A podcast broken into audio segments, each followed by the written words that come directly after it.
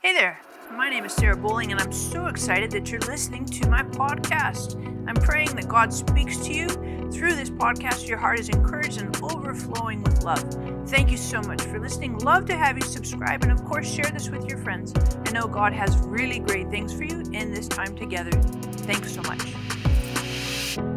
Hey, hey, thank you so much for watching, listening. Of course, I'd love to have you subscribe. That's obvious because this, this channel has phenomenal content to help you and connect you with God in meaningful and very uh, relevant ways in your life. So, we're continuing our series on walking on water. That's, that's the theme, the series that we're talking about. And it's grounded in Matthew 14, verses 22 to 33.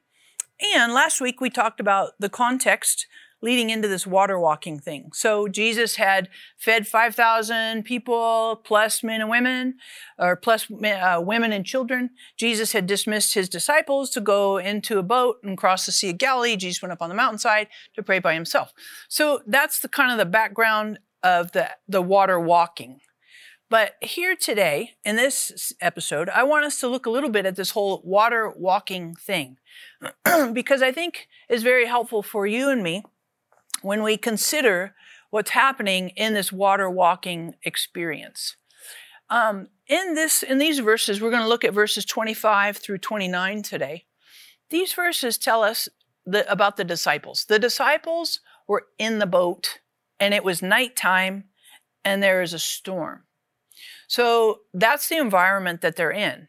And I bring this to your attention because I think that there might be some struggles in your life that feel like it's nighttime might be a stormy season in your life. Maybe you're struggling with some family dynamics. Maybe you've had some bad news from work. Maybe you're looking for a job and you just haven't been able to find a job. Maybe you're struggling with some um, r- romantic stuff. You're like, yeah, this isn't working out, or yeah, I'm really hurt. He broke up, she broke, you know. There's all kinds of storms that we go through. Some of them are health storms. And, and we go through stormy times in our life. And this is what the disciples are in. They're in a storm, and it's nighttime. Now, interestingly enough, when you think about these disciples, and I want to just frame this for you, this is a group of 12 guys, and they have interesting backgrounds and professions. About four to six of them are fishermen. We know that. That's their job, their profession. So the Sea of Galilee is their natural office, right? That's where they go to work, is to catch fish. So they're very familiar and, and, and accomplished, if you will, um, comfortable on the Sea of Galilee and nighttime. That's when they normally fish. So being in a storm at night on the Sea of Galilee wasn't something unusual, wasn't preferred, but it wasn't unusual for these fishermen. But it wasn't only fishermen in the boat as these disciples. You also have, you have a, a what's called a zealot.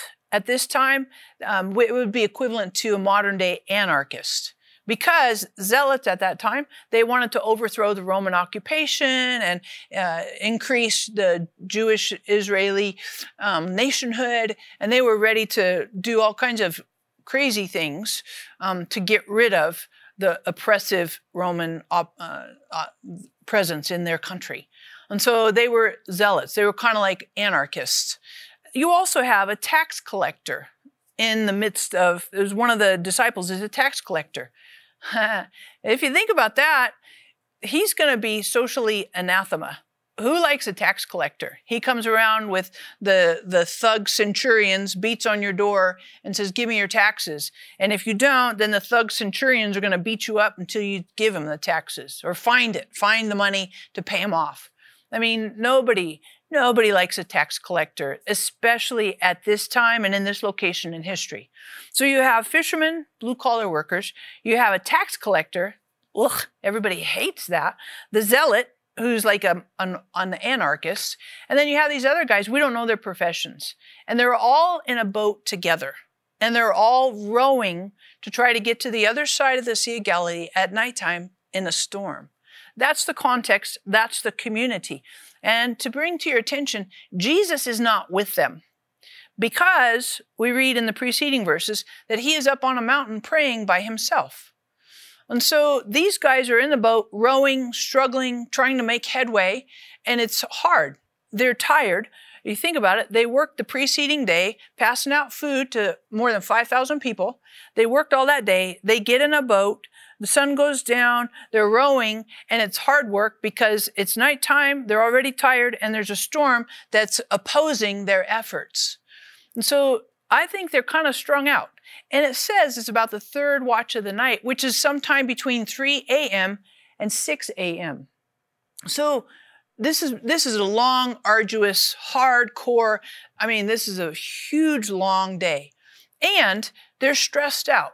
They're stressed out because they're strung out from being tired. They're, that's a, a, storm. Those storms can be super dangerous. And even fishermen who are experienced have been, have know the possibility of being upended and drowning in the Sea of Galilee from one of those horrible storms. And those storms come up. It's like a squall. It comes up unexpectedly. So this is stressful. Stressful on top of already drained and depleted from the energy of the previous day. So they're really uptight. And that's the context. That's who they're with in the boat. And that's what's happening around them. And Jesus isn't there, which is a super bummer because he is Superman. He could fix everything, but he's doing that mountain solitude prayer thingy. And we've got to figure out how to get to the other side. And sometimes I think we may feel that way in our walk with Christ, in our journey eh, with Christianity. We may feel like we're working really hard, we're being faithful, we're being consistent, we're committed, but we're just not making any headway. It doesn't feel or seem like Jesus is anywhere, and we might feel stressed out. Everything's dark and opposing us and working against adversity, hardships, struggles. Ugh. And sometimes, I don't know about you, but sometimes I can get frustrated with Jesus. I'm like, where are you? This is a perfect opportunity for you to show up and do your Jesus thing. Come on. And uh, you might feel that way. I know sometimes I do. Go through seasons and experiences that are similar to this whole nighttime storm boat thing that's going on. Interestingly enough, though, it says that Jesus is walking on the water about 3 a.m. He starts walking on the water. One of the Gospels says he's walking to the boat. One of the Gospels says he's walking by them. and this is what they do. They look and they see Jesus and read this. It's important. It says they're afraid. Well, why wouldn't they be? Because this isn't the standard normal experience. you don't see anybody walking on the water, right? That's like unbelievable. It's impossible, let alone nighttime in a storm. And they might be thinking we're dreaming. They even said, it's a ghost.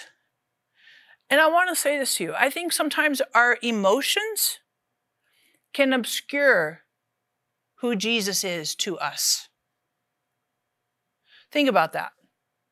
They were afraid and they tried to figure out it can't really be Jesus. It's not genuine Jesus. It's got to be a ghost because we're panicked. We're anxious. We're stressed out. We're tired. We're afraid. And what happens is when our emotions start to cloud and obscure and, and really take over and, and frame our perspective, then sometimes we don't see Jesus for who he really is. I think it's really important to think about that because if you're in a season in your life where you're stressed out, you're afraid, all kinds of things are happening, you might not recognize Jesus. You might not really know that he is there. You might, it's a ghost. It's just kind of an illusion. Uh, you know, it's not, he's not really real. That's what the disciples thought. But I appreciate this because Peter, amongst the 12, he's the one that says, Lord, if it's you, command me to come. And I love that about Peter because this is what I think. I think Peter knew if it's genuine Jesus, he's always going to say, Come. If it's a ghost, Ghosts aren't going to say come, but Jesus is always dialed in because Jesus always wants us to be close to him, closer to him. He's always going to say, welcome, open arms, come on, let's go. No matter what's happening, nighttime, storm, boat, water, just come, just come. And so Peter says, if it's really you, that's kind of the test. If it's not you, the ghost says no. If it's you, you will consistently always say, come, full stop, no matter what's going on, come. And so Peter's like, sweet. And Jesus says, come on, let's go. So Peter gets out of the boat and he walks, starts walking to Jesus. I just encourage you that if you're going through a dark season, a stormy season, it's important that you don't push Jesus away or you don't let the emotions override who Jesus really is, but that you press in to walk closer with Jesus than any of the opposition or any of the emotions. So I just ask you to think about this question as we finish up.